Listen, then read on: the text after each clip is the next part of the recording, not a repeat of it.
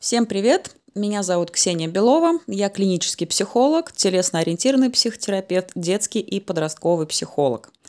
Это второй выпуск из цикла, который я назвала «Самооценка или самоценность. Что повышать?». И сегодня я поговорю о самоценности. В первом эпизоде я рассматривала самооценку, а сегодня самоценность.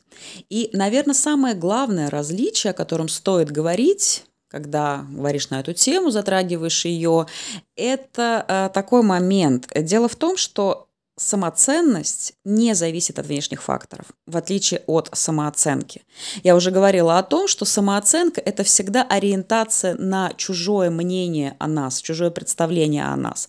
Так вот, самоценность – это такое более целостное понятие. Оно даже как-то иначе звучит. На самом деле, когда говоришь самооценка, то как-то очень сильно звучит это само и оценка.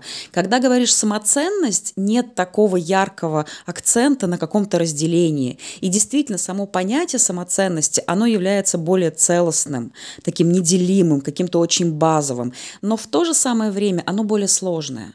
Самооценка как-то она понятна, как-то очевидна, а вот с самоценностью сложно. И много раз, объясняя, что это такое, или читая где-то, далеко не всегда можно донести понятие, а что же это такое на самом деле. Поэтому, наверное, можно сказать, что это система отношений с самим собой без опоры на какие-то внешние факторы. Это вот одно из самых главных различий, когда мы не ориентируемся в своем отношении к себе на чужое мнение, на какие-то чужие мысли. И даже если мы берем их в расчет, мы все равно не делаем их базы этого отношения к себе. Самоценность, так же как и самооценка, она формируется либо берет свое начало, свое формирование э, в детстве, конечно же, естественно. И э, самооценка в этом смысле имеет очень большое значение. Но в чем, наверное, самая главная разница? Вот человек с высокой самооценкой или даже с более или менее адекватной самооценкой, у него внутренний разговор такой, что да, я делаю все хорошо, как просила мама или папа, или как они, каким они хотят меня видеть, и значит все нормально, все, я молодец, я крутой. То есть все равно вот эта вот отсылка к чужому мнению и к соответствию чужому мнению, даже если есть внутренняя убежденность, что ты сам действительно этого хочешь, вот она всегда присутствует. В самоценности нет этой отсылки. И когда у человека здоровая самоценность, ценность, хотя здесь на самом деле нужно говорить, наверное, о таком понятии, как либо есть эта ценность, либо ее нет, а не какой-то ее градации. И э, самоценность э, немножко иначе транслируется. Э, разговор тогда тут такой, что я молодец, потому что я, например, мне что-то нравится, я это сделал, либо я должен это сделать, потому что мне там нужно добиться каких-то целей, к примеру, да, потому что никто не отменял дисциплину или какие-то обязательства. И тогда есть вот это вот ощущение того, что я в принципе молодец. И таким детям обычно им транслировали э, не условную любовь, когда говорили, например, вот похудеешь, я тебя там полюблю да, или с пятерками со всеми закончишь четверть, э, ты будешь молодец, там что-нибудь тебе куплю. Нет. А когда ребенка любили просто таким, какой он есть, более того, позволяли проявляться каким-то его внутренним интересам и ценностям. То есть, если, например, папа очень сильно хотел, чтобы сын занимался футболом, а сын в итоге идет занимается теннисом, папа принимает это. Более того, он поощряет в нем это, особенно если у ребенка есть действительно большое желание или какие-то результаты, успехи, он всячески способствует продолжению этим занятий. То есть вот, вот, вот это самая главная разница, что ты молодец не потому, что ты делаешь так, как я хочу, или соответствуешь там, каким-то определенным стандартам и нормам, а просто потому, что ты это делаешь хорошо, тебе это нравится, ты молодец, мы тебя в этом поддержим. Вот именно вот эта основная разница, на основании чего как раз формируется э, такая здоровая самоценность. И если обращаться к транзактному анализу, я уже говорила, что в самооценке очень сильна роль родителя, такого внутреннего критика, то в самоценности очень важна именно позиция взрослого. То есть это взрослый человек, это сформировавшаяся личность, у которой здоровые отношения с самим собой. Более того, очень важно, чтобы у этого взрослого были хорошие отношения с внутренним ребенком. Потому что вот эта система внутренних отношений с самим собой, вот эта самоценность, она базируется именно на, ну, можно сказать, любви к себе.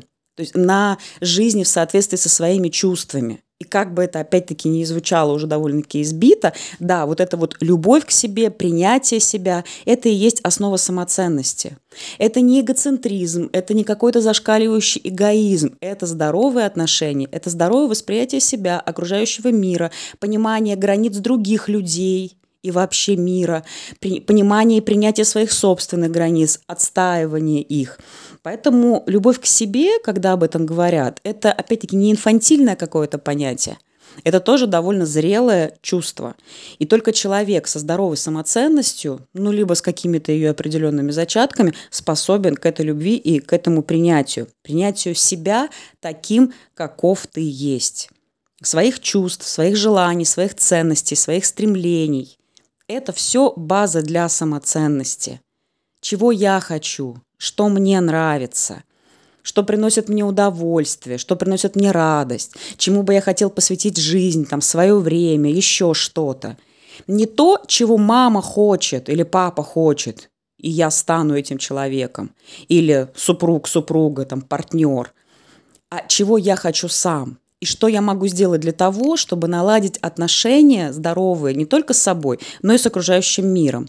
И это касается не только каких-то там э, попыток договориться там, где это сложно, но и в том числе прекращения отношений, которые, например, не приносят никакого, не то что удовольствия, а наоборот вредят. То есть понимание, осознавание, опять-таки, вот это постоянное сравнение не с мнением других, а со своим внутренним каким-то таким вот чувственным барометром. И это, конечно, очень такая тонкая работа, э, сродни, наверное, работа настройщика, как это, который настраивает свой инструмент – и в конечном счете все это дает такое ощущение, вообще зачем нужна самоценность, да, опять-таки возвращаясь к главному вопросу, для чего мы все это делаем, для того, чтобы ощущать собственное право на счастье, можно так сказать что я ценен такой, какой я есть. Мои какие-то запросы, мои желания, мои цели, они ценны. И я хочу этого добиться. И эта жизнь будет приносить мне удовольствие именно в соответствии со моими внутренними ценностями. Как этого добиваться? Ну, в общем-то, как и всегда. О каких-то конкретных упражнениях и методиках я расскажу в следующем эпизоде, но в целом всегда, когда ты работаешь с собой, психологии делается акцент на каких-то своих истинных качествах и желаниях, на своих убеждениях и ценностях. Чего я хочу, кто я, какой я, что я могу сделать для того, чтобы добиться каких-то своих целей. И при этом, самое главное, ощущать себя комфортно, быть счастливым потому что, ну, как ни крути, это все равно основная ценность. Поэтому в вопросе о том, что же повышает самооценку или самоценность, на мой взгляд, ответ очевиден. И, как я говорила в предыдущем эпизоде, изменить мнение окружающих людей о нас крайне проблематично. Да, это может пройти с кем-то там, с несколькими людьми, особенно теми, которые нас любят, хотя тоже не факт. Но это невозможно сделать со всеми. И всегда опираться исключительно на мнение других людей о нас – на чувства других людей в отношении нас, но это путь не просто в никуда, это путь к саморазрушению. Гораздо интереснее, хотя не всегда проще, это все-таки опираться на собственное мнение, на собственные желания и ценности, на собственную, вот это собственное ощущение самоценности. И это самое главное. Я надеюсь, вам понравилось. И если у вас есть какие-то вопросы, комментарии, вы можете их оставлять. А в следующем эпизоде я расскажу о некоторых простых упражнениях и техниках, которые помогут поработать с самооценкой и, самое главное, с самоценностью. Всем пока!